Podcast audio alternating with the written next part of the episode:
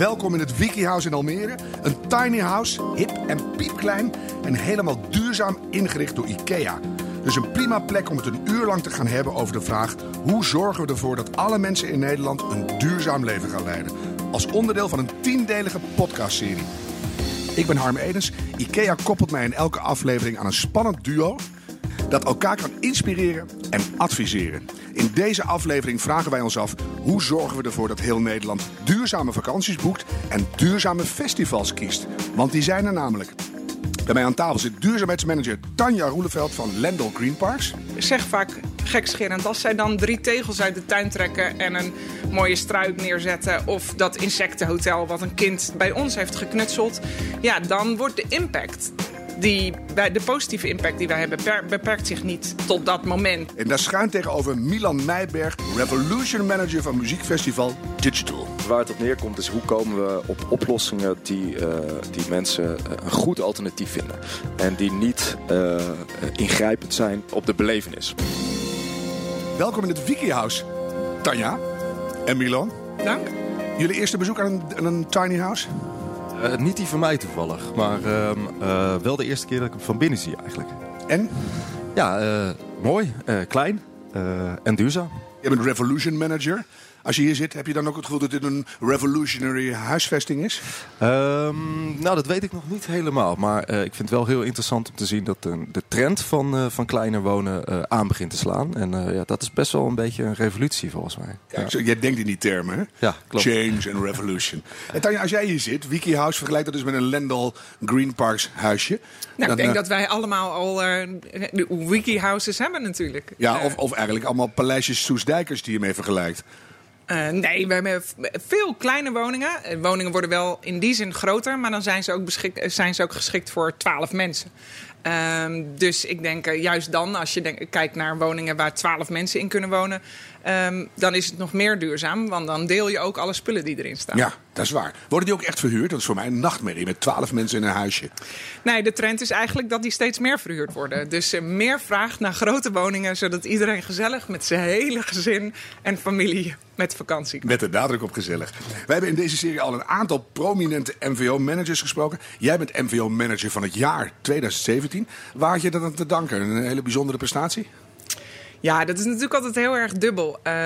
Want het is een verkiezing, dus het is vrij subjectief. Het is een momentopname. Maar ik geloof wel dat het een mooie erkenning is dat het zichtbaar is dat we dingen actief aan het veranderen zijn.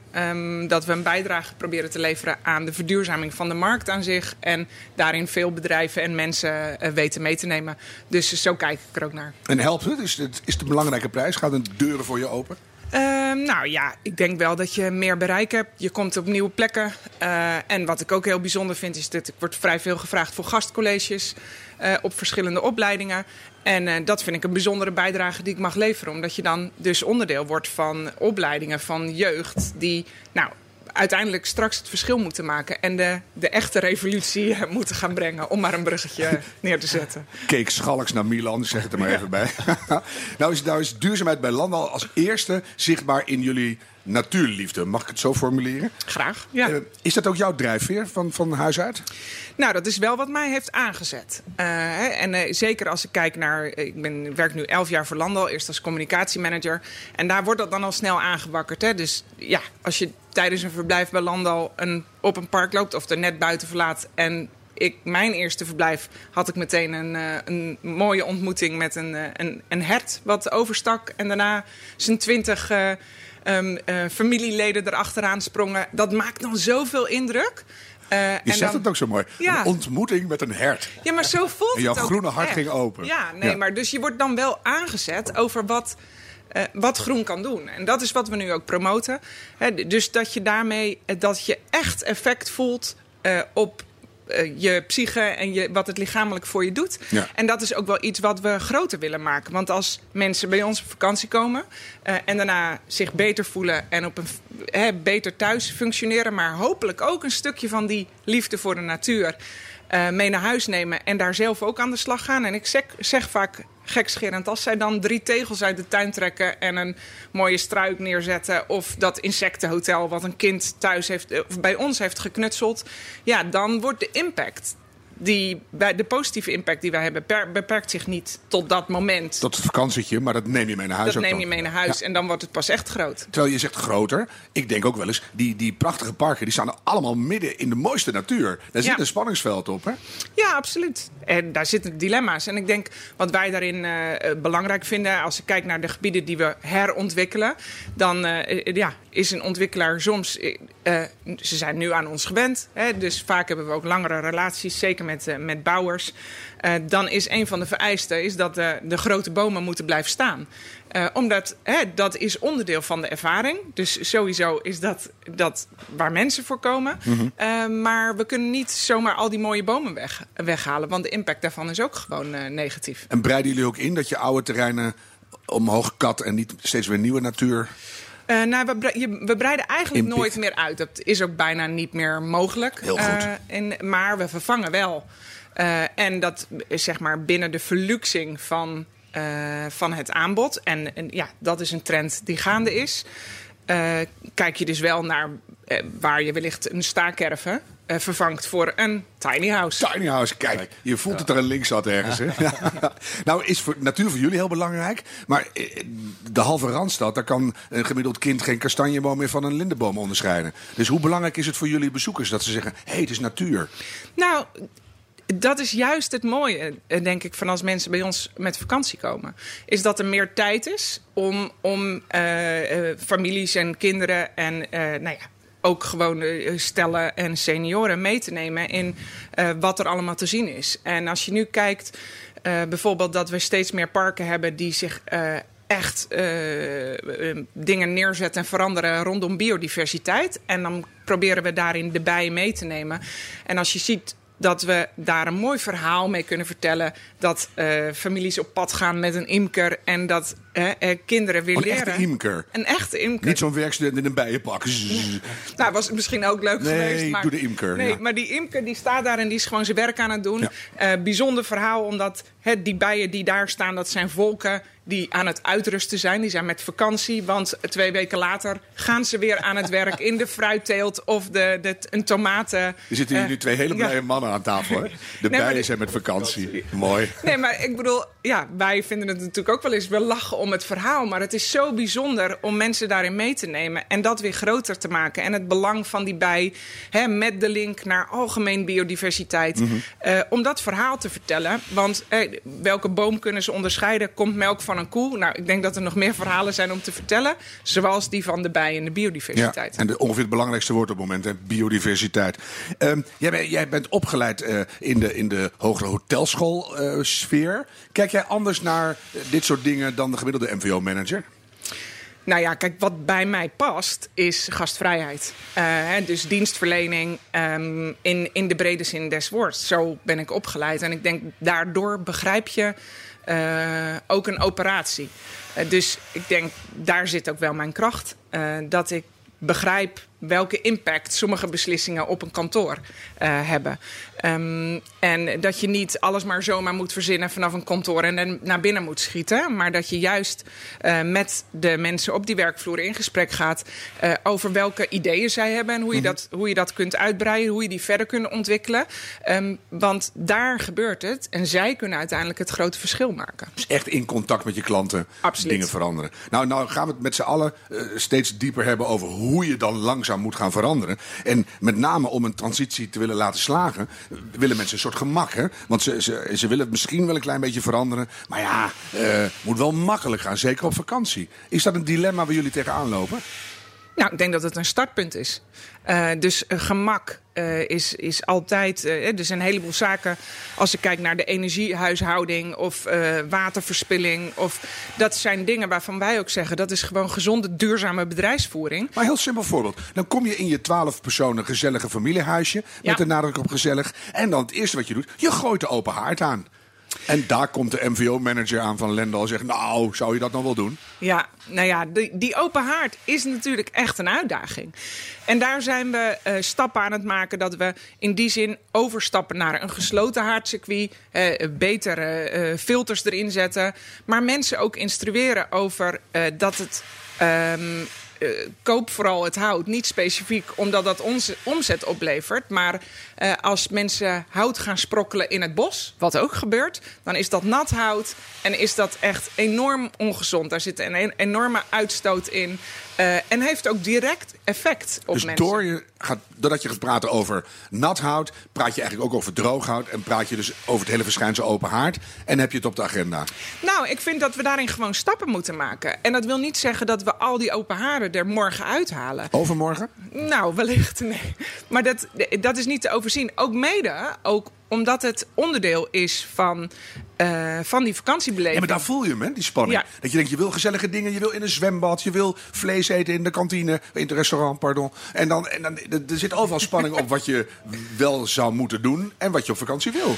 Ja, nou ja, en dan betekent dat er een aantal dingen zijn die wij gewoon duurzaam inrichten vanuit die bedrijfsvoering. Hè, dus mensen hoeven zich geen zorgen te maken over wij hebben 100% groene energie. We passen overal waterbesparing en energiebesparingsmaatregelen toe. Maar er zijn ook een aantal dingen waarin je mensen moet meenemen. Dat betekent dus, nou, neem de open haarden. Dat is een pijnlijk voorbeeld. Omdat dat zullen we in stapjes moeten doen. Dus voor ons begint dat met een keuze. Oké, geen open haarden meer, maar gesloten circuithaarden. Zodat je minder uitstoot hebt. Dat je meer gebruik maakt van de warmte die ermee vrijkomt. Hè, dus dat het ook een functie heeft. Mm-hmm. Maar ook betekent dat je mensen moet meenemen in de instructie over hoe te stoken en wanneer bijvoorbeeld niet. En is denkbaar dat inderdaad over 5 tot 10 jaar... dat er helemaal geen open haarden meer zijn? Omdat iedereen snapt, dat is de foute soort gezelligheid? Ja. Nou, mooi antwoord. Zo simpel is het. 85 vakantieparken, 15.000 vakantiewoningen. Ik heb even mijn huiswerk gedaan. In 2030 willen jullie zelf helemaal klimaatneutraal zijn. Hoe ga je dat doen? Ja, nou ja, daar zit een heel groot deel klimaatneutraal zit in dat stukje energiehuishouding. We zijn misschien verkeerd begonnen, want we hebben nu 100% duurzame energie ingekocht. Al het gas wat we nog verbruiken, dat wordt gecompenseerd door nieuwe bosaanplant. Maar daarin gaan we nu de stap maken naar hoe komen we van het gas af. Dus dat begint bij nieuwbouw. Dus alles wat we nieuw bouwen, daar zit geen gasaansluiting meer aan. En daar verwarmen we duurzaam. En ik denk een mooi voorbeeld is ook samen met een partner Green Choice, dat we gaan kijken, al die bestaande bouw, hoe kunnen we dat ombuigen naar energie-neutraal of misschien wel energie-positief? Dus niet alles zelf doen, maar in samenwerking. Nou, zeker. Ik las ook natuurmonumenten. Ja. Echt met elkaar zorgen dat het langzaam verduurzaamt. Ja, en ook omdat ik geloof, wij zijn een vakantieaanbieder. Dus wij worden geen promotor van zonnepanelen of dat soort zaken. Maar ik geloof wel dat wij vanuit het bereik wat we hebben, 2,8 miljoen mensen op jaarbasis, dat het een goed verhaal is om mensen in mee te nemen. En als wij mensen vanuit een bestaande bouwidee kunnen laten zien dat het mogelijk is om je huis te verbouwen tot een energiepositieve woning, dan is dat moment wel tijdens je vakantie dat je kunt zeggen, nou, laat eens zien wat dat betekent. Dus jij valt echt je bezoekers lastig met, nou, jullie zijn eindelijk eens lekker ontspannen voor het eerst dit jaar. Zo, nu gaan we eens even verduurzamen met z'n allen. Nou ja, ik zorg ervoor dat die woningen gewoon duurzaam zijn. Ja, maar dan ga je ook over thuis nadenken. Ja, dat zijn gewoon een hele mooie ervaring hebben. En vanuit die ervaring ook de ruimte zien om daar zelf mee aan de slag te gaan. Ja. Bij een ander park gaan de matrassen van Auping naar de meubels van Gispen. Hè? Dus die gaan ook echt allemaal circuleren. Want ik kijk even naar Milan. Jij knikt. Ja, toevallig weet ik daar ook wat meer van die matrassen. Auping is net bezig met de inzameling daarvan om die weer circulair in te zetten. En dat is natuurlijk ook helemaal waar Digital op inzet. Ja. Wij willen het allereerste circulaire festival ter wereld worden. Dus ja, dat soort initiatieven juich ik natuurlijk toe. Laten we eens even naar dat festival gaan. Ik ben niet zo'n frequente bezoeker, maar ik zie het natuurlijk vaak op tv. Dan zie je een soort modderig voorheen graslandje. En dat is dan bezaaid met meuk na afloop. Dat ligt vol met weggewaaide poncho's en lege tenten en meuk. Eén grote klerenbinde. Ja, daar word ik ook verdrietig van als ik dat zie. En al helemaal als je weet dat dat echt niet meer hoeft. Ja, want hoe ziet jullie terrein er na afloop uit? Spik en span. Helemaal schoon. Dat moet je uitleggen. Hoe werkt dat? Ja, nou komt dat deels omdat wij op een verharde ondergrond zitten. Wij zitten met Digital niet in een park of in een recreatiegebied. Dat maakt het iets makkelijker. Maar het komt met name omdat wij heel nauwlettend kijken over hoe materialen zich over ons terrein bewegen. En we hebben geprobeerd we hebben een grondstoffenplan ingevoerd.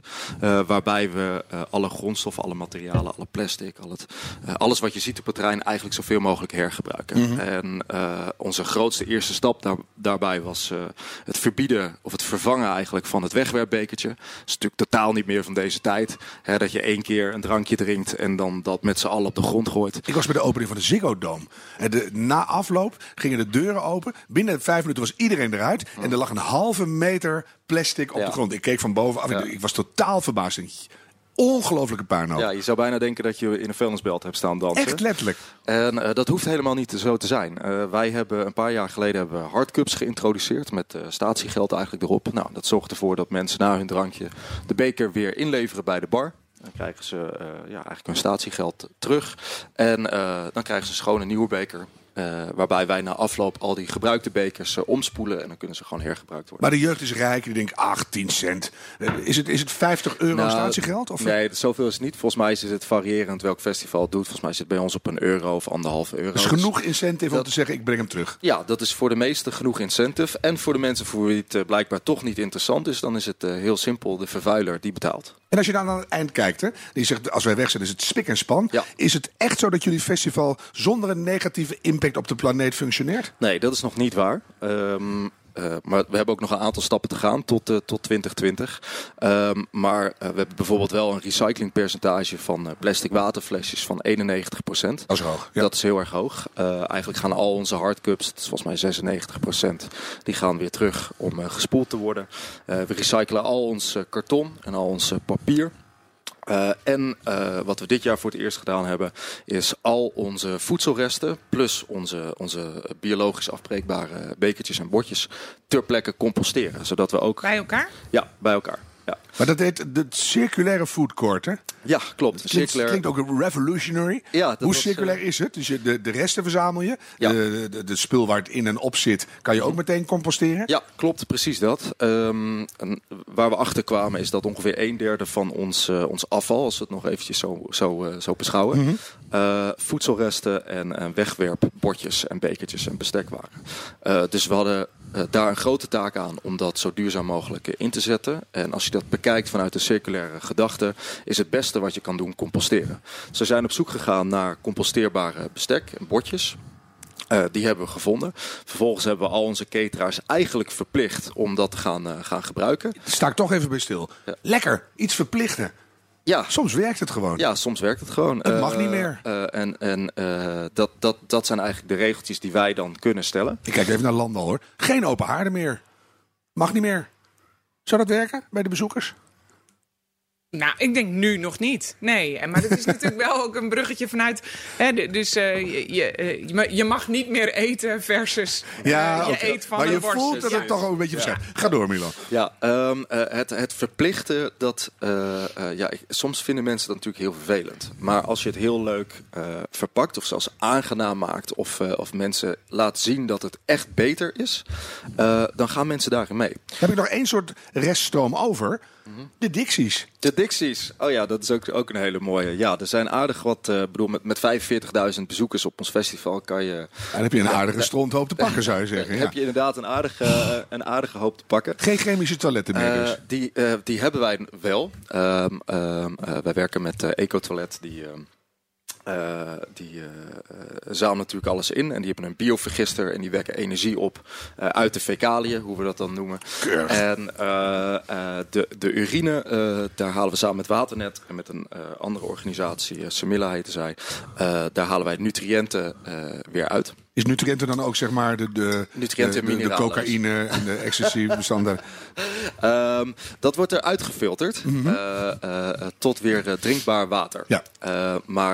Ik zeg het voor de lol. Maar die nutriënten worden in de toekomst ook geld waard, hè? Die nutriënten zijn nu al geld waard. Kijk. Fosfaten en strufiet. Ja. Waternet, die gebruikt dat weer als meststof. Dus dat is allemaal al bij jullie in de cirkel gegooid? Ja. Nou zeg je, het hele festival is nog steeds niet circulair. Nee. Wat moet er voor de toekomst nog gebeuren?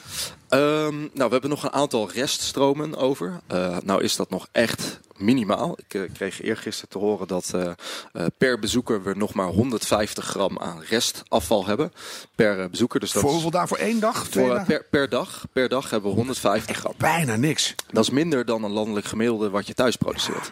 Dus wij kunnen nu voorzichtig zeggen dat het statistisch gezien duurzamer is om bij Digital te komen feesten dan om een dag thuis te zitten en normaal te consumeren. Ja, dat is ook heel goedkoop en dan spaar je ook nog geld uit. Nou ja, goedkoop is natuurlijk heel relatief. Een festival is zo duur als je het zelf maakt natuurlijk. Ja. Maar ga door, de toekomst. Ja, maar in de toekomst hoor ik van experts, met de mensen wie ik om advies vraag, dat het zeker mogelijk is. En welke reststromen heb je nu dan nog? We hebben, vooral van het buitenterrein, hebben we nog reststromen. Dus je moet het zo zien, mensen komen aanlopen op het terrein en die hebben natuurlijk allerlei verschillende dingen mee. Daar hebben we nog weinig invloed op. Dus daar moeten we nog iets voor verzinnen. Maar alles zelf meeslepen van huis. Huis. Maar op het terrein zelf hebben we nog die treetjes waar mensen hun biertjes meenemen. Daar moeten we nog wat moois voor verzinnen. En ijswikkelpapiertjes moeten we nog wat mee verzinnen. En poncho's en sigaretten, hoe zeg je dat? Sigarettenpeuken. Ja. Ja. En dat is het. Dat is het eigenlijk. Wauw, gaat echt goed, hè? Ze mogen niet meer roken op het festival. En wat hadden we nog? Niks van huis uit meenemen. Nee. En geen ijsjes mee eten. Nee, dus we zijn eruit. Ja. Ja, of alleen maar schepijs in een eetbaar cupje. Of dat je een bamboerietje mag je gewoon even in die vitrine lurken. 30 seconden voor €1. En dan... Nou, ik denk dat waar het op neerkomt is hoe komen we op oplossingen die mensen een goed alternatief vinden. En die niet ingrijpend zijn. Op de belevenis. Ja, dus of misschien dat, eraan bijdragen. Ja, sterker nog, dat is de volgende stap. Dat we producten en diensten gaan verzinnen die niet een netto nul effect hebben, maar een netto positief. Maar kiezen bezoekers specifiek voor Digital omdat het een duurzaam event is? Nou, nee. Ik zou liegen als ik zeg dat mensen staan te kijken naar het festivalaanbod en zeggen, nou, ik denk dat ik toch alleen maar naar duurzame festivals ga. Nee, de keuze gaat natuurlijk naar de sfeer, naar de line-up, naar de locatie, naar ook vooral wat hun vrienden willen. Maar als het duurzaam is, dan speelt dat wel mee. Ik kan me dat zelf echt voorstellen, hoor. Dat ik thuis zou zitten, Lowlands en Pinkpop, het zal allemaal wel. Hey, een super duurzaam festival. Ik zou het meteen interessant vinden zelf.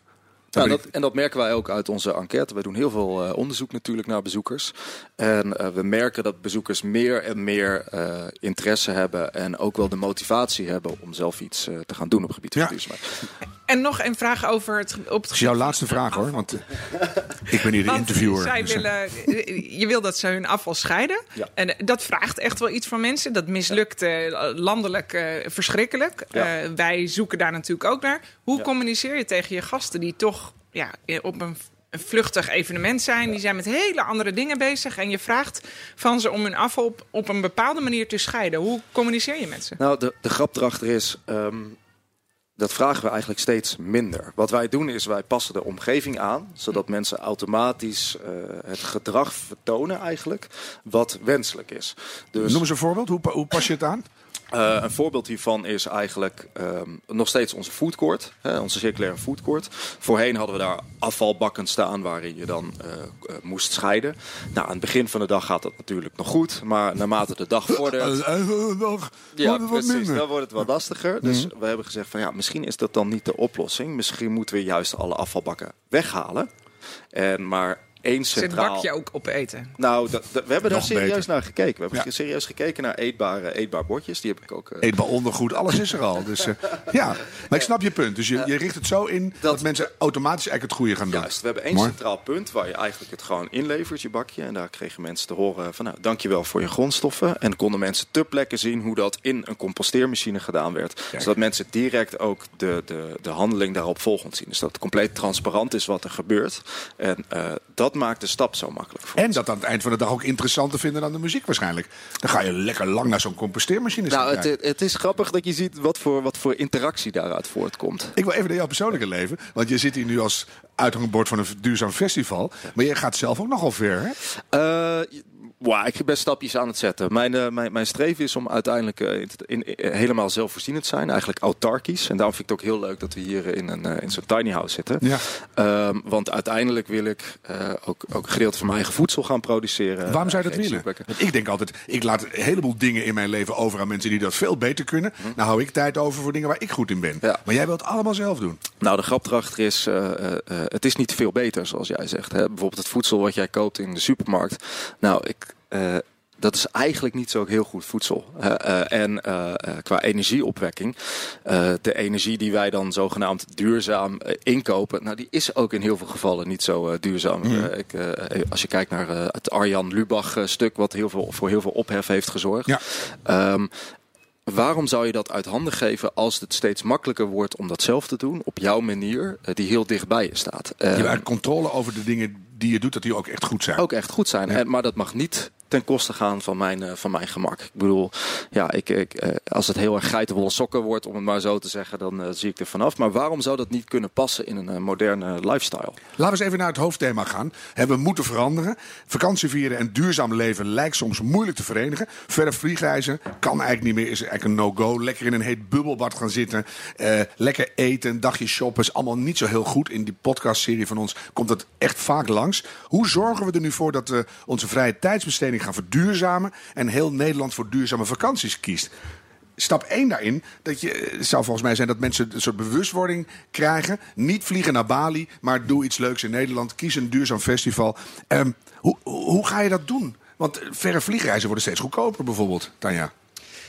Nou, ik denk dat die vliegreizen toch binnen nu en 5 jaar wel veel duurder gaan worden. Waarom denk je dat? Nou, ik geloof dat dat echt een onhoudbare situatie is. Zeker als we kijken naar de Europese vluchten, die super belastend zijn. Er wordt natuurlijk ook wel heel veel gesproken en geïnvesteerd in betere treinmogelijkheden. Ik bedoel, neem Parijs. Daar kan je echt ondertussen gelukkig beter met de trein naartoe dan het vliegtuig. Dat kost je minder tijd. Het is ontspannender. Het is veel relaxter. Nou, Londen begint nu ook te komen. Ik kwam net vorige week terug met de auto. Ik stond echt 5 uur in de file bij Antwerpen, hoor. Ik mag echt beter met de trein. Ja. En als straks ook bijvoorbeeld steden als Berlijn goed ontsloten worden, dan geloof ik daarin dat zeker de Europese vluchten, dat minder zou worden. Volgens mij was het 2 weken geleden ook een uitzending van Tegenlicht. Die ging over verder reizen. Nou ja, tot en met de oprichter van Lonely Planet, die eigenlijk huilend in zijn bed ligt over de schade die wereldwijd heeft aangebracht. En ik denk dat we daar allemaal wel bewuster van gaan worden. Maar hoe? Want je ziet nog reisprogramma's op televisie. Floortje reist naar de horizon. En nou gaat Matthijs van Nieuwkerk weer reisprogramma's maken. Iedereen reist er lustig op los. En dat is eigenlijk een component van ons levensgeluk, dat we heel vaak hele verre reizen gaan maken. Ik kijk even naar jullie alle twee. Ja, zeker. Ik denk dat juist die ontdekking, dat haal je niet uit de mensen. Dus dat mensen minder ver gaan reizen, nee, daar geloof ik niet in. Mensen zullen altijd juist naar verre landen, naar verre culturen willen gaan om dat te ontdekken. Dat hoort bij mens zijn.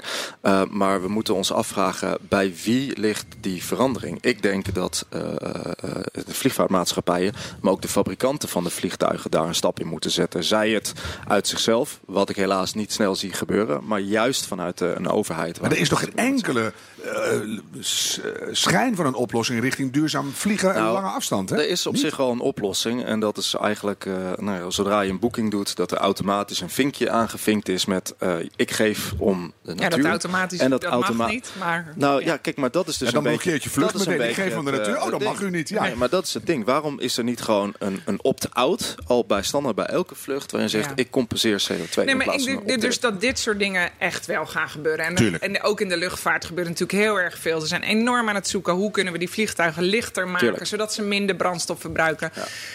En ik denk wel dat mensen bewuster zullen worden. Ja, ze zullen blijven vliegen. Maar ik kijk ook naar mezelf. Ik ben heel bewust over minder vliegen. Dat wil niet zeggen dat ik niet ga vliegen. Ja.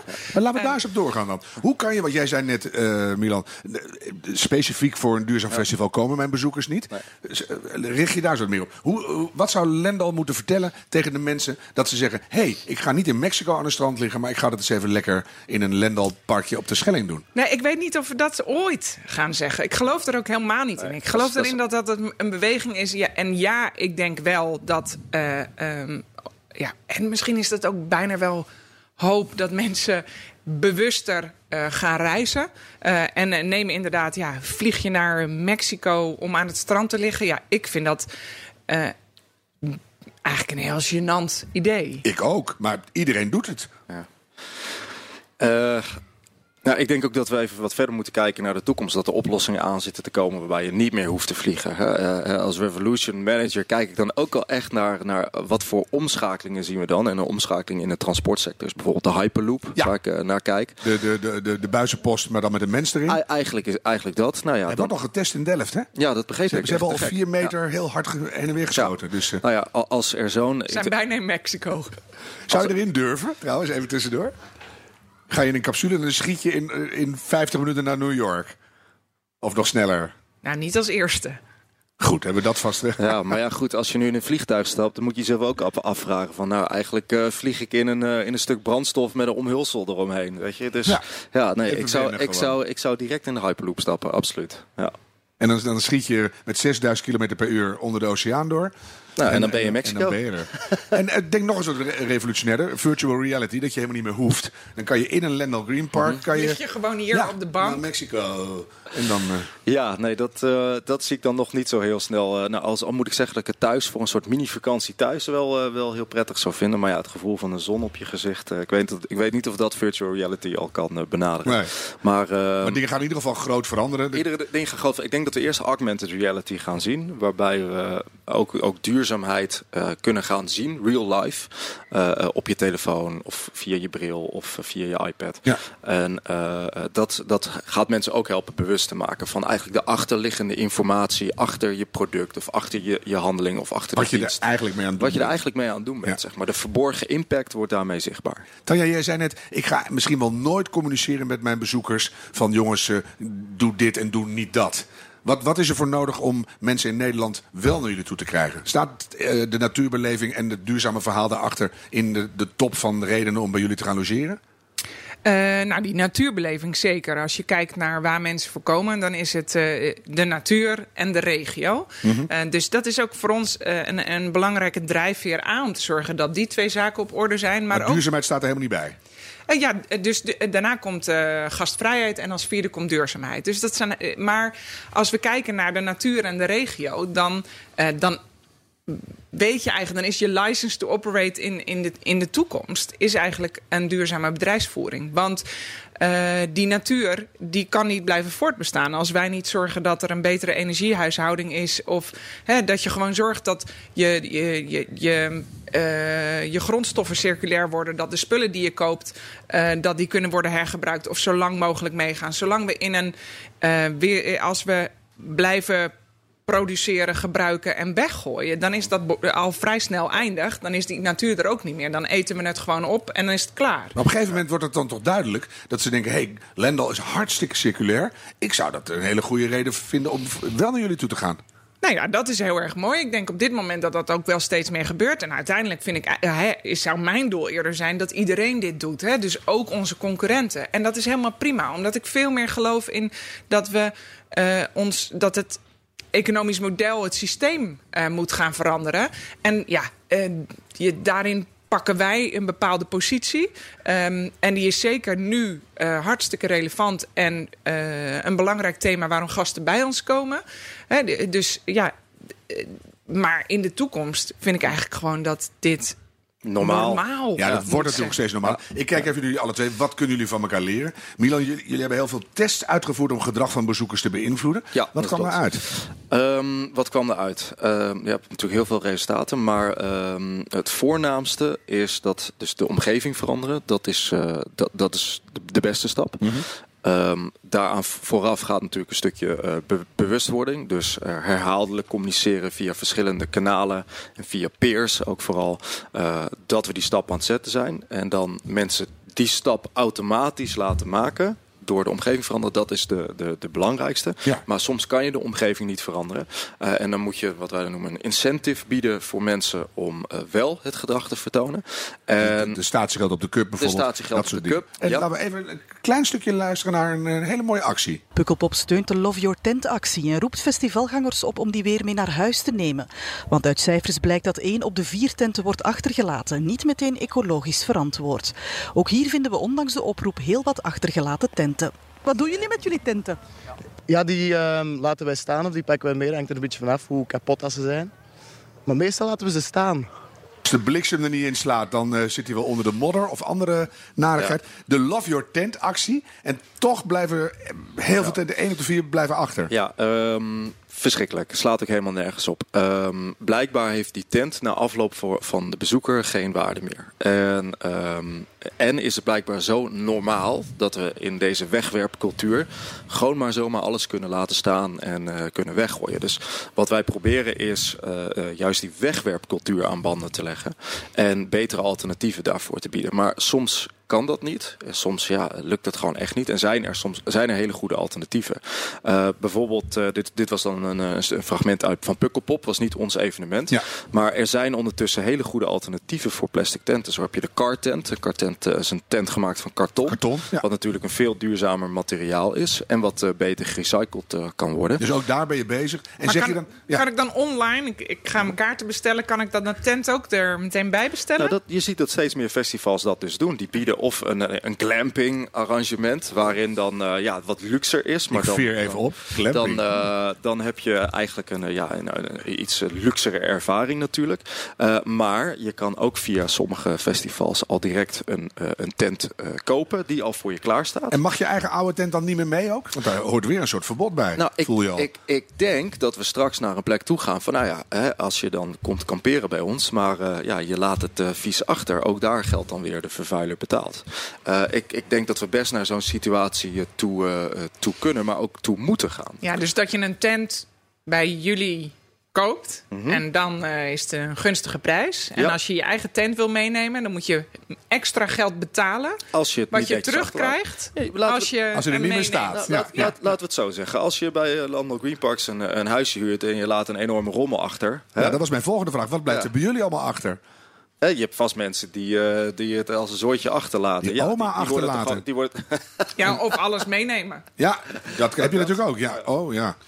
Maar goed, kijk, de vervuiler betaalt uiteindelijk. Of de partij die het vervuilende product verkoopt, heeft al eigenlijk de vervuiling ingerekend in zijn product. Dat zijn de twee oplossingen. Leer eruit van Tanja dat je denkt, hey, nou ja, er zijn nog wel een aantal dingen waarvan ik zeker meer wil weten. Zoals het composteren van het eten. Dus ja, je gaat zeker in jullie restaurants. Kan je daar ook het gedrag beïnvloeden richting gooi niks weg? Bijvoorbeeld ook richting vegetarisch eten, kan ik me voorstellen. Hoe doe je dat? Nou ja, in de restaurants hebben we 3 speerpunten. En dat is 1 is fairtrade en biologische inkoop. Ja, wat bij ons nog een veel te laag percentage kent. Uit mijn hoofd zeg ik zo'n 11%. En zeggen we nu dat moet binnen 1,5 jaar, dus voor 2020, moet dat op 30% zitten. Zodat we veel grotere stappen gaan maken. Ja. We hebben wel al stappen gemaakt met betrekking tot beter leven, keurmerken en dat soort zaken. Dus dat gaat goed. En ook zijn we stappen aan het maken richting voedselverspilling. En dat gaat ook over een bewustwording waarin we 10 jaar geleden was natuurlijk de servicegedachte van geef iedereen veel friet. Ja. Want een gast komt bij ons en die moet genoeg hebben. Gewoon alles moet kunnen. Hoe beïnvloed je dat dan? Want jullie eigen opvatting daarover is veranderd. En geef je dus nu minder friet en moet ze bijvragen? Ja. En dat zeg je er dan ook bij? Ja, dus mensen mogen keuzes maken. Hè? Dus niet meer een plateautje met en salade en groenten en gebakken aardappels en friet. Maar maak een keuze. Vraag mensen om een keuze te maken. En meld erbij, eigenlijk is dat natuurlijk hartstikke gastvrij. Dat als u nog een beetje wilt, dan kunt u meer vragen. Voelt eigenlijk ook wel leuk. Voelt hartstikke fijn. Zou dat ook kunnen met vlees eten? Ik kijk ook even naar Milan. Hoe doen jullie dat bij het festival? Kan je het vlees achteraan zetten of helemaal geen vlees meer doen? Wij verkopen geen vlees. Wij hebben een paar jaar geleden gezegd, wij worden een vegetarisch festival. Maar even zo te zeggen, meat-free, zeiden we. De impact van de vleesindustrie op het milieu is echt enorm. Het is een van de grootste vervuilers ter wereld. Het heeft zelfs zelfs een grotere impact op CO2-uitstoot dan de gehele transportindustrie. Ja. Dus eigenlijk de makkelijkste stap die jij kan zetten richting duurzaamheid is geen vlees meer eten. En ik begin toch meteen even naar Tanja. Hoe doen jullie dat? Ben je daarmee bezig? Nou ja, we zijn zeker bezig om meer vegetarische opties neer te zetten. Die ook niet neer te zetten als dit is een vegetarische optie. Ja. Maar veel gerechten ook gewoon vegetarisch aan te kunnen bieden. Ik denk dat dat een relatief eenvoudige stap is. Maar, en als je dan vlees... pikken de bezoekers dat? Zeggen ze, hé, wat leuk. Ik krijg een frisse salade of een hippe quiche. Dat gaat goed. Nou, dat gaat wel steeds beter. Hè? Dus het vlees zal bij ons nog niet uit het assortiment zijn. Ja. Ik denk dat dat nog een brug te ver is. En waarom is dat een brug te ver dan eigenlijk? Nou, ben je bang voor de reactie van de bezoeker? Ben je bang dat je heel veel klachten gaat krijgen? Minder Duitsers? Je weet het niet. Nou, ik denk dat wij... Heb je dat gevraagd aan je bezoekers? Met 2,8 miljoen gasten. Ja. Hè, het woord wat me te binnen schiet is toch meer een mainstream... product zijn wij. En ik denk dat dat heel mooi is voor een festival of een specifiek park. Dat het hele duurzame, maar waar wij ons op richten, is om een veel breder publiek mee te nemen om stappen richting duurzaamheid te zetten. Maar dan is het wel leuk dat je zegt, ja. Heb je het gevraagd aan ze? Of doe je dat wel eens stiekem? Nee, we hebben het niet gevraagd. Maar het is een goed idee om het een keer te vragen. Ik ben wel bang dat het op dit moment, op dit point in time... dat het gewoon nog een brug te ver is. Wat ik wel wil zeggen... En daar ben ik dus juist mee oneens. Dus juist nu, this point in time... waarin we dus radicale stappen moeten zetten... en moeten durven die brug te slaan. En nou zeg jij dat ook niet tegen je bezoekers? Je verandert gewoon de omgeving... waardoor hun gedrag verandert. Ja. Wat zou Tanja in hun restaurants kunnen doen... waardoor ze automatisch dingen anders eten? Nou ja, je kan eens kijken naar hoe je... Nou moet ik toegeven dat ik nog nooit bij Landal GreenParks ben geweest... dus ik weet niet precies hoe jullie maar dat verandert na vandaag... Natuurlijk. Lijkt me heel leuk trouwens, maar ik denk hoe je je voedsel aanprijst, net zoals hoe ze dat in supermarkten doen, dat je bijvoorbeeld gezond, vegetarisch eten vooraan doet, terwijl je je bordje opschept. Nou weet ik niet of dat helemaal... Ja, we hebben geen buffetten. Nee, maar goed, bij buffetten is dat bijvoorbeeld een hele mooie manier dat je het vlees helemaal aan het einde zet en een beetje in de hoek, want ja, dan is je bord eigenlijk al vol. Maar op een andere manier kan zijn van, nou, we leggen de nadruk op misschien moet je wat minder vlees gaan. Misschien is het slim om wat minder vlees te gaan eten met z'n allen. En dat je daar je restaurant wat meer op inricht. Of dat je het vlees gewoon heel slecht eruit laat zien... en de vegetarische dingen super lekker. Dan zou ik het ook wel weten, denk ik. Een slecht idee, merk ik. Ik kijk naar jullie alle twee. Welk gedrag van de bezoekers is het moeilijkst te veranderen? Ja, ik denk het gedrag waarmee zij ongemak krijgen, zeg maar. Dus alles wat leidt tot extra handelingen in heel veel gevallen, dat wordt gezien als een overlast, als een gedoe. Ja. Dus in alles wat wij doen proberen we het zo nog makkelijker te maken. Zeg maar. Als mensen niet naar de prullenbak willen lopen, om maar zo te zeggen, of naar de afvalbak, nou dan moet de afvalbak maar naar de bezoeker toe komen. Wij hebben dat gedaan met de inzameling van onze plastic waterflesjes. Ja. Mensen vinden het lastig, of hoe zeg je dat? Mensen willen niet een leeg flesje bij zich houden en als ze niet direct iets zien, dan gooien ze dat op de grond. Vind ik belachelijk. Thuis gooi je toch ook niet iets zomaar op de grond. Loop je ook naar de keuken als je het weg wil zetten. Dus hebben wij gezegd, laten we dat met een soort karretjes gaan inzamelen. En dan hebben ze een leuk praatje, een leuke reactie. En vervolgens leren ze ook direct in die interactie hoe wij circulair plastic introduceren. Hoe is dat bij jou, Tanja? Ik geloof dus absoluut in dezelfde aanpakken. En ik geloof niet in betutteling of belering. Dat gaat averechts werken. En dan word je het wijzende vingertje. En dat wil je juist niet worden. Nou, nee, zeker niet. Tijdens een event of een vakantie waar mensen voor hun plezier komen. Je komt er niet... ik zeg dat het is ook een heel leuk om in deze branche te werken. Omdat, als iemand een nieuwe stofzuiger moet kopen... en dat wordt, wellicht de uitzondering is daar. Maar ik ga ervan uit dat niemand daar echt heel erg blij van wordt. Dus je bent op een moment waarin je gewoon plezier wilt hebben. Dus zorg ook dat... duurzaamheid onderdeel van plezier. Of sterker nog, en dat doen wij met natuur en natuurbeleving. Dat eigenlijk die die beleving mooier en leuker wordt. Ja. Door mensen meer over natuur te vertellen en een extra ervaring ermee te geven. Ja, en dat is een heel mooi bruggetje. Want op het moment dat duurzaamheid een positievere ervaring heeft of een positievere reactie heeft dan standaard gedrag, dan kom je op gedragsverandering. Ja. Dus bij ons op het festival hadden we allerlei initiatiefjes waar je duurzaam handeling kon doen. Werd je ook beloond met een eco-coin, om het zo te zeggen. Een eco-coin? Ja. Dat is een coin. Ja, een duurzame munt, een soort. Maar wat je kon doen was bijvoorbeeld 3D-printen met afval. En dan had je een leuk productje. Of je kon algen, zeewieren en insecten proeven. Nieuwe duurzame voedselbronnen. Je kon leren over hoe je je eigen kleding kon recyclen, dingen. En wat we merkten is dat als mensen een duurzame, positieve reactie hadden, dat ze ook tegen hun vrienden gingen zeggen: hey, kom dit eens proberen. Mooi, en dan gaat het verhaal achteraf is wat mensen dan ook nog vertellen: ik heb het gedaan omdat het super duurzaam is. Ja, en het is een positieve ervaring op een positief moment. Of het nou een festival of een vakantie is. Hebben jullie het gevoel, het ging er net al een klein beetje over, dat mensen dat ook mee naar huis gaan nemen? Heb je daar voorbeelden van? Ja, zeker. Want wat wij bijvoorbeeld merken na afloop van het festival, doen we ook nog enquêtes, is dat mensen toch echt minder vlees zijn gaan eten. Kort daarna. Nou is de vraag, hoe lang duurt het voordat het gedrag een soort van geïnternaliseerd is? Voordat mensen denken van, misschien moet ik echt wel een stukje minder vlees eten. Of weet je wat, ik ga toch een recyclebak kopen die heel goed bij IKEA te vinden zijn. Om maar zo te zeggen. En ook een. Je bent wel een revolutionary manager, toch tamelijk commercieel, vond ik nu. Nou ja, goed. Mijn punt is een beetje, als de grote bedrijven die het meeste contact hebben met de bezoekers daar eenduidig in zijn en die duurzame positieve diensten en producten naar voren plaatsen, dat steeds meer mensen op een dag heel veel van dat soort positieve contactpunten hebben. En daar gaat het om. Dat mensen van een festival naar een park, naar een winkel, keer op keer weer zien, die duurzame keuze is de leuke keuze. Ja.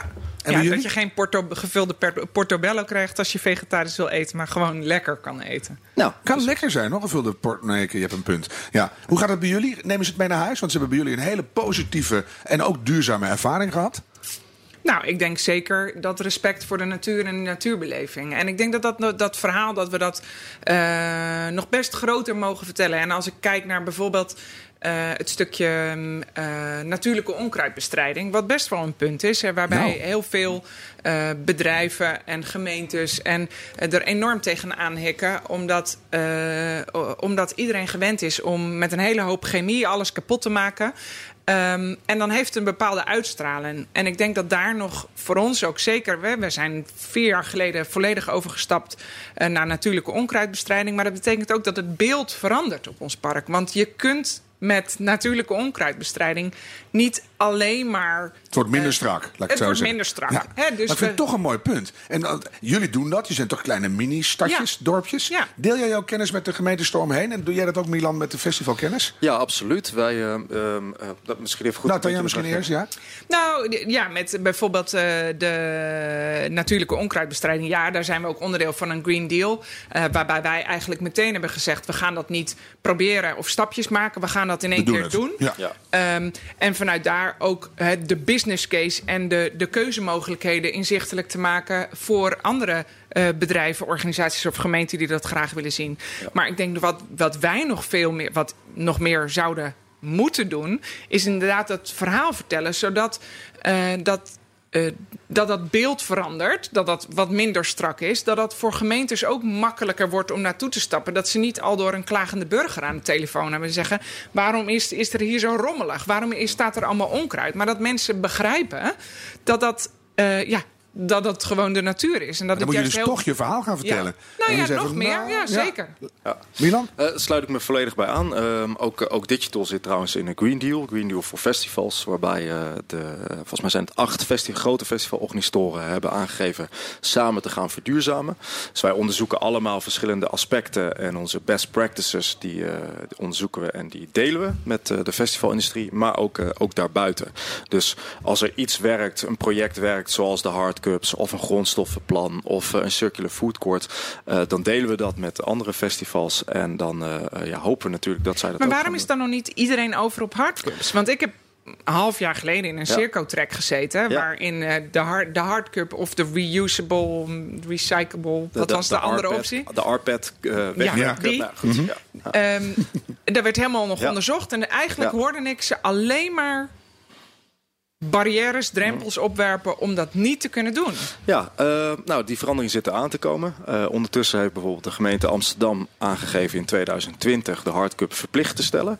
En in 2019 eigenlijk dat ook al te willen doen, tenzij je hele goede reden kan geven. En dus top-down, zien we nu vanuit een overheid. Ja. Hey, vanuit de markt is er aangegeven dat het kan. Er zit een businessmodel op. Wil ik toch even op door. Wat kan die overheid doen voor jullie? Lokaal, regionaal, landelijk... Wat heb je nodig? Nou ja, ik denk als ik een uitdaging waar wij nu mee bezig zijn, is wel ook afval. Als ik kijk naar afval, dan is er een bijzondere situatie dat we... je hebt bedrijfsafval en huishoudelijk afval. En dat mag zoveel niet. Verschil zit daar eigenlijk niet in op papier. Nee. Maar in de praktijk wel natuurlijk. Nou, het mag niet vermengd worden. Ja. Dus, en als ik kijk naar ons afval... dan is 90% van ons afval komt vanuit de accommodaties... komt vanuit onze gasten. Ja. En ik denk dat we wel duidelijk mogen... daar hoeven we geen test voor te doen... dan dat dat zeer gelijkend zal zijn op huishoudelijk afval. Precies. En toch mag het niet vermengd worden. Wat er eigenlijk op neerkomt... dat wij bijvoorbeeld, wat steeds meer gemeentes doen... is of plastics of PMD... dus plastic, metaal en drankverpakkingen... gescheiden in te zamelen... wij kunnen dat wel doen, maar uiteindelijk hebben we op dit moment geen mogelijkheid om het daarna te laten sorteren en te recyclen. Omdat het niet vermengd mag worden met huishoudelijk afval. Dus daar ben je over in gesprek hopelijk. En, absoluut. En dat moet veranderen. Dat moet veranderen. Zou een Postbus 51 spot, dat klinkt heel ouderwets ineens, hè, maar iets in die richting overheidsbemoeienis om gewoon te zeggen... mensen van Nederland, kies duurzame vakanties, bijvoorbeeld in eigen land. Zou dat helpen? Nee, nou, nu moet je gewoon ja zeggen, want dan heb je natuurlijk gratis reclame op televisie. Of werkt het juist averechts? Hoe krijg je ze uit dat vliegtuig? Nee, maar daar hebben we het over gehad. Ja. Ik geloof er niet in dat mensen per se uit het vliegtuig moeten. Ja, tuurlijk zou dat voor de business... maar ik geloof erin dat we met z'n allen... dus ook de vliegtuigindustrie moeten ombuigen... naar een duurzame wereld. Ja. En of dat op dit moment zal dat compenseren moeten zijn... als je gaat vliegen. Dat betekent wel dat het duurder gaat worden. Ja. En daar geloof ik... CO2-beprijzing, noem maar op. Ja. Absoluut. Dus uiteindelijk gaat de markt het... als we met elkaar echt serieus verduurzamen... gaat het zelf oplossen, is jouw idee. Nee, ben ik het niet mee eens. Milan. De meeste bedrijven... zijn daar niet op ingericht. De meeste bedrijven die zijn gemaakt voor winst. Die hebben aandeelhouders. En zodra er projecten komen die de aandeel van waarde kunnen gaan doen verlagen... ja, dan komt dat er moeilijk doorheen. Waar ik denk dat we moeten kijken is naar decentrale oplossingen. Dus jij geeft aan, ons afval dat kan niet gesorteerd worden bij een gecentraliseerd orgaan. Nou, dan moeten we kijken, als dat gecentraliseerde orgaan niet wil veranderen... misschien moeten we zelf met de gemeente of met de partijen om ons heen, bedrijven om ons heen... de gedecentraliseerde oplossingen gaan doen. En kan de overheid daar helpen? Nou, dat denk ik zeker, ja. Ik kijk dan heel erg naar technologie en naar innovatie... om dat mogelijk te maken. Bijvoorbeeld door van PET plastic weer plastic granulaat te maken... of door van non-PET plastic weer olie te maken op locatie. Of juist door te composteren op locatie. Een derde van het afval van Landal GreenParks zal waarschijnlijk ook voedselresten zijn. Nou, kan je meteen iets moois van maken. Ja, en uit composten kan je hitte opwekken. En die hitte kan je gebruiken om weer bijvoorbeeld water te verwarmen voor huisjes. Dus er zijn allemaal oplossingen die er aan zitten te komen. Maar waar de overheid in kan helpen is het opschalen van dat soort oplossingen. En ook zichtbaar maken. Dus niet allemaal zelf het wiel uitvinden, maar samen oplossen. Ja, en ik geloof ook wel dat er een stukje nog in richting een economisch model zal gaan veranderen. Dus als ik kijk naar, wij zijn gekocht door de private equity. En dat zou dan best spannend kunnen zijn. Maar wij kijken veel meer naar waar zit onze waardecreatie. En onze waardecreatie voor onze gasten. En daarmee uiteindelijk, dat zit voor ons heel erg op natuurbeleving. En hoe kunnen we ervoor zorgen dat... onze nieuwe eigenaren niet alleen kijken naar de winst. En uiteindelijk is die winst als een jaarrekening die vorig jaar gedeponeerd is. Die zegt ook eigenlijk steeds minder over die toekomst. Klopt. Maar dat ze in die jaarrekening ook kijken naar de waardecreatie voor de mensen. En dat wat wij onze gasten weten te bieden. En ik geloof wel, dan wordt de definitie van waarde breder. En zeker als die economische wereld ook naar een bredere definitie van waarde gaat kijken. Ja. En niet alleen die winstcijfers. Dan is dat wel een belangrijke omslag. Ja. We zijn al een tijdje in gesprek. Iedereen die nu nog luistert, die is echt geïnteresseerd. Ik wil van jullie alle twee een zo concreet mogelijke verduurzamingstip uit je eigen leven. Wat kunnen we morgen, als we echt willen, anders gaan doen, Milan? Krijg je er 3 van mij? Nou, voor de prijs doe eens royaal. Ja. Eigenlijk de snelste stap die jij kan doen is gewoon geen vlees eten. Geen vlees eten. Maar minder is ook goed, hoor. Tuurlijk is minder goed, ja. Maar uiteindelijk is het geen vlees eten. En zo moeilijk is het niet. In plaats van vlees doe je gewoon goed. Tip 2 is eigenlijk duurzame energie. Dus als je nog niet een groene stroomleverancier hebt, stap over. Je loopt achter. Ja, maar dan wel echt een groene. Hè? Echt een groene. Ja. Kijk even de Arjan Lubach compilatie. Dan weet je inderdaad daar meer over. Mm-hmm. En laat de auto staan.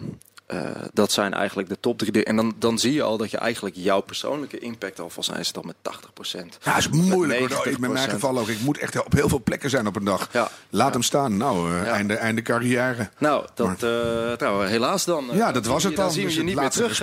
Maar dat zijn eigenlijk de top 3. Ja. En misschien is de 4e gewoon laat je horen. Laat je horen naar jouw omgeving toe. Wat je aan het doen bent en waar je mee bezig bent. Vind ik de beste tip. Want dan wordt het normaal voor mensen. Weet je, als 3 mensen om je heen dat doen, denk je, ik loop achter. Misschien moet ik het ook gaan doen. Goed. En misschien daar haaks op, maar waarschijnlijk zou je het er toch mee eens zijn, is dat ik geloof veel meer in begin morgen met de stap die je kunt nemen. En of dat nou een auto laten staan. Begin vandaag met de stap die je kan nemen. Dus of dat nou vlees eten. Voor de ene is dat vlees eten. Maar voor de andere is dat, ik gebruik mijn wasdroger niet meer. Of eigenlijk maakt het helemaal niet zoveel uit. En wat ik daar belangrijker vindt is als iemand vandaag die eerste stap maakt, de baby step, dan zal die morgen beginnen met zijn volgende stap. Want op het moment dat je in aanraking komt en merkt dat het eigenlijk helemaal niet zo heel erg lastig is, dan zet je een volgende stap en ga je op zoek naar een nieuwe oplossing. En ik denk dat is eigenlijk mijn belangrijkste tip. Dus zoek de eerste stap die goed bij je past. Ga ermee aan de slag. En ik ben ervan overtuigd dat die volgende stap dan wel komt. Ja, en laten we het samenvatten. Neem een babystep